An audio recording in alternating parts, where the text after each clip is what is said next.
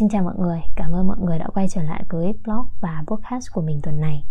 Đây là một quãng thời gian khó khăn của mình và mình nghĩ rất nhiều các bạn sinh viên khác dù đi du học hay không cũng sẽ trải qua những khó khăn tương tự. Đó là những mông lung về tương lai, mông lung về sự nghiệp và thậm chí là đang đối diện rất nhiều với sự từ chối của những nhà tuyển dụng nữa. Mình đã nghĩ đến chuyện sẽ ngừng tương tác với mọi người trong một thời gian dài bởi vì mình không còn giữ được nguồn năng lượng tích cực nữa nhưng sau 2-3 ngày dầm dề tràn trề thất bại thì mình nghĩ rằng phải ngồi dậy để làm một điều gì đó thôi. Và mình nghĩ đây là thời điểm thích hợp để nói xấu và cường điệu hóa những mặt trái của việc du học xin việc ở châu Âu. Để cảnh tỉnh với những ai vẽ lên một tương lai thơ mộng ở châu Âu mà thiếu đi một góc nhìn thực tế. Về hoàn cảnh của mình thì mình tự tin về học lực của mình, điểm số của mình mình cũng vượt qua rất nhiều khó khăn để đến châu Âu học tập cũng vụng về nuôi dưỡng một niềm hy vọng là sẽ có thể cống hiến và có một thời gian làm việc ở châu Âu để tích lũy kinh nghiệm trước khi về nước.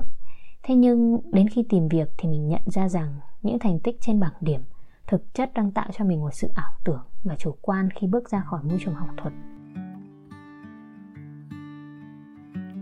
Chào mừng mọi người đã đến với podcast kể cho mẹ nghe podcast kể về những câu chuyện mình đi du học ở Ý và những trải nghiệm cuộc sống của mình. Dù đã nghe chia sẻ của các anh chị đi trước rằng việc tìm việc ở châu Âu rất khó khăn, nhưng mình không nghĩ nó lại có thể khiến mình kiệt quệ và tệ hại đến vậy. Có hai nguồn khó khăn chính mà mình tóm gọn lại đó là ngoại cảnh và nội tại. Những khó khăn về ngoại cảnh thì bao gồm thủ tục hồ sơ và sự tài trợ visa cho người nước ngoài. Tiếp theo là rào cản về ngôn ngữ và văn hóa. Đây là những khó khăn mà người nhập cư nào cũng gặp phải. Về ngôn ngữ, châu Âu không phải là một nơi dùng tiếng Anh để làm việc. Và kể cả thì nếu họ dùng tiếng Anh làm ngôn ngữ chính thì các công dân châu Âu cũng không hề thua kém những người nhập cư. Điều mình muốn nói ở đây đó là về ngôn ngữ, sinh viên quốc tế hoàn toàn không có cửa.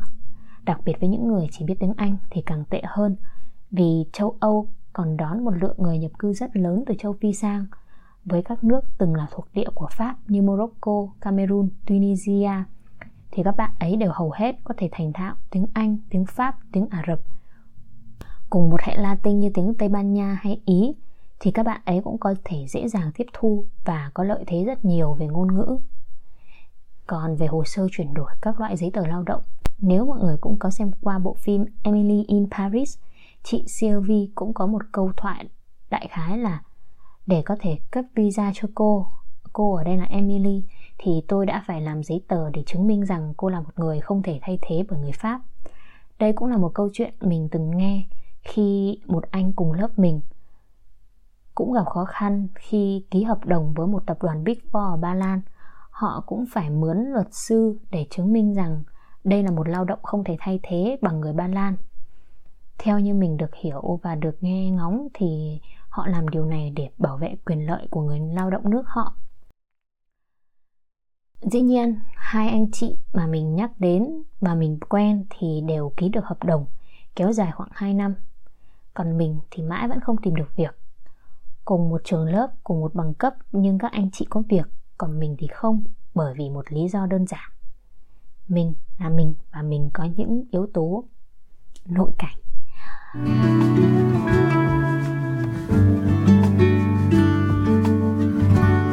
Mình là mình bởi vì mình còn khá là trẻ tuổi và mình chưa có kinh nghiệm mình tốt nghiệp đại học và sang ý đi học thạc sĩ luôn mình chưa hề có kinh nghiệm làm việc trong khi các anh chị thì đã đều dành ra khoảng 2 đến 3 năm đi làm thực chiến rồi. Mình cũng không hề hiểu về điểm mạnh, điểm yếu của mình trong công việc. Mình cũng không hiểu xem mình thích gì và không thích gì thông qua quá trình làm việc mình cũng chưa hề có sự chuẩn bị chưa chủ động tìm kiếm thông tin về ngành học ngành nghề mà mình muốn theo đuổi chưa quyết liệt và vững vàng về nội tâm dễ nản lòng và bị các yếu tố bên ngoài tác động mình lựa chọn đi du học với mục tiêu duy nhất là được đi du lịch các nước châu Âu. Sau 3 năm rất mải chơi thì mình nhận ra mình đã bỏ quên tương lai của mình ở phía trước. Vì thiếu sự chuẩn bị nên mọi thứ đều diễn ra hết sức lộn xộn. Mình không biết đâu là mùa tuyển dụng của các công ty, đâu là vị trí mà mình muốn ứng tuyển trình bày CV thế nào, viết thư xin việc ra sao. Thêm một điểm trừ, kinh nghiệm làm việc của mình thực sự quá là ít ỏi và không liên quan. trong khi mình cũng không hề chú tâm vào việc học ngoại ngữ một cách bài bản sẵn có những rào cản ngoại cảnh cộng với những yếu kém về nội tại thì dễ để có thể tưởng tượng là kết cục của mình thê thảm như thế nào khi tìm việc ở châu Âu. Mình không nhớ là mình gửi bao nhiêu đơn xin việc rồi, hàng chục, hàng trăm, hay là đã lên đến hàng nghìn rồi. Nhưng những buổi phỏng vấn của mình cũng chỉ diễn ra đếm trên đầu ngón tay. Mình sẽ kể cho mọi người nghe về buổi phỏng vấn thứ nhất với một công ty khởi nghiệp về công nghệ ở Na Uy, một công ty hiếm hoi cho mình cơ hội phỏng vấn dù họ biết là mình không biết tiếng bản địa, tiếng Na Uy. Mình vượt qua vòng phone screening, tức là vòng nói chuyện ngắn qua điện thoại để nói qua về các tiêu chí cơ bản. Câu hỏi như là mức lương kỳ vọng, động cơ xin việc, ngành học và sự tương quan với công việc. Với buổi phỏng vấn thứ hai thì công ty yêu cầu mình thuyết trình về những điều mà mình có thể đóng góp với vai trò là một thực tập sinh. Mình đã chuẩn bị slide và bài thuyết trình rất là kỹ lưỡng. Mình lấy những kinh nghiệm từng có trong việc xây dựng fanpage, làm truyền thông và không quên nhấn mạnh rằng mình có một khả năng tự học dù không được lựa chọn là thực tập sinh với lý do kinh nghiệm của mình thiên nhiều về mảng marketing trong khi công ty đang cần hơn một người làm về tài chính thì mình vẫn nhận được những lời động viên của anh CEO khuyến khích mình ứng tuyển vào những vị trí làm chính thức thay vì làm thực tập sinh và hứa sẽ tạo điều kiện cung cấp số liệu nếu mình làm nghiên cứu luận văn lần thứ hai thì qua một trang tuyển dụng mình cũng đã tìm được một công ty có trụ sở tại Đức, văn phòng sales ở Tây Ban Nha.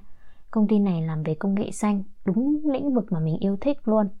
Mình may mắn chót lọt qua vòng phỏng vấn ngắn với ban HR, ban tuyển dụng và sau đó được vào phỏng vấn thứ hai với người giám sát mình trong thời gian tới. Hôm ấy là một buổi phỏng vấn rất là bất ổn.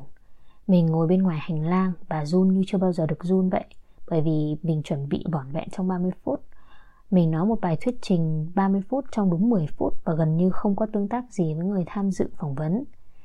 Sau một tuần chờ đợi trong nửa phần nhẹ nhõm, một phần bất an thì mình đã nhận về kết quả là một bức thư từ chối với lý do là mình không phải là người Đức. Sau lần bị từ chối thứ hai này thì mình cảm thấy khá là suy sụp và mất động lực. Bởi lần nào mình cũng đã hy vọng và mình cũng đã mong mỏi những ngày nộp đơn trong vô vọng sẽ kết thúc. Thế nhưng cuối cùng kết quả lại không như kỳ vọng của mình. Những ngày mà tinh thần đã suy sụp thì dù chỉ một tác động nhỏ bên ngoài cũng có thể khiến mình bực mình và chán nản. Thế đấy đấy là những ngày rất trầm cảm ở Ý, những ngày đầu tháng tư, những ngày mà nước Ý trải qua cuộc khủng hoảng nguyên liệu nên lò sưởi cũng bị tắt sớm đi mình cảm thấy mình bị lạnh cả về thể chất, đơn độc về tinh thần. Ngay cả những cơ, nhu cầu cơ bản nhất như việc ăn ngon cũng không được đáp ứng, bởi vì mình không hợp với đồ ăn ý. Bụng thì đói, người thì rét, nỗ lực trong vô vọng hàng ngày khiến mình mỗi ngày một héo hon. Mình cũng không có một người đồng hành và chung mục tiêu để có thể động viên và chia sẻ những lúc khó khăn như thế này. Thế nhưng trong những chuỗi ngày chán trường như thế thì mình có xem được một video như thế này. Nếu bạn hoài nghi về cuộc sống và tương lai hãy nhớ rằng bản chất cuộc sống này là thế, nó bí ẩn, biến động, để chờ chỗ cho những niềm tin và sự phiêu lưu của mỗi người. Ngoại cảnh biến động để ta tìm về tâm can, khiến tâm ta phải tĩnh để ta học được cách quay về bên trong, xây dựng cho mình một nội lực vững vàng, đủ chắc. Để dù có chuyện gì xảy ra, thì niềm tin của ta không thay đổi. Tin tưởng và miệt mài đi qua những rông tố trong cuộc đời. Vậy thì mình lại tiếp tục thôi, tiếp tục vực bản thân dậy thay đổi góc nhìn, tiếp tục hy vọng vào một tương lai tốt hơn. Podcast của mình đến đây là hết rồi. Cảm ơn mọi người và chúc mọi người đã có một thời gian vui vẻ.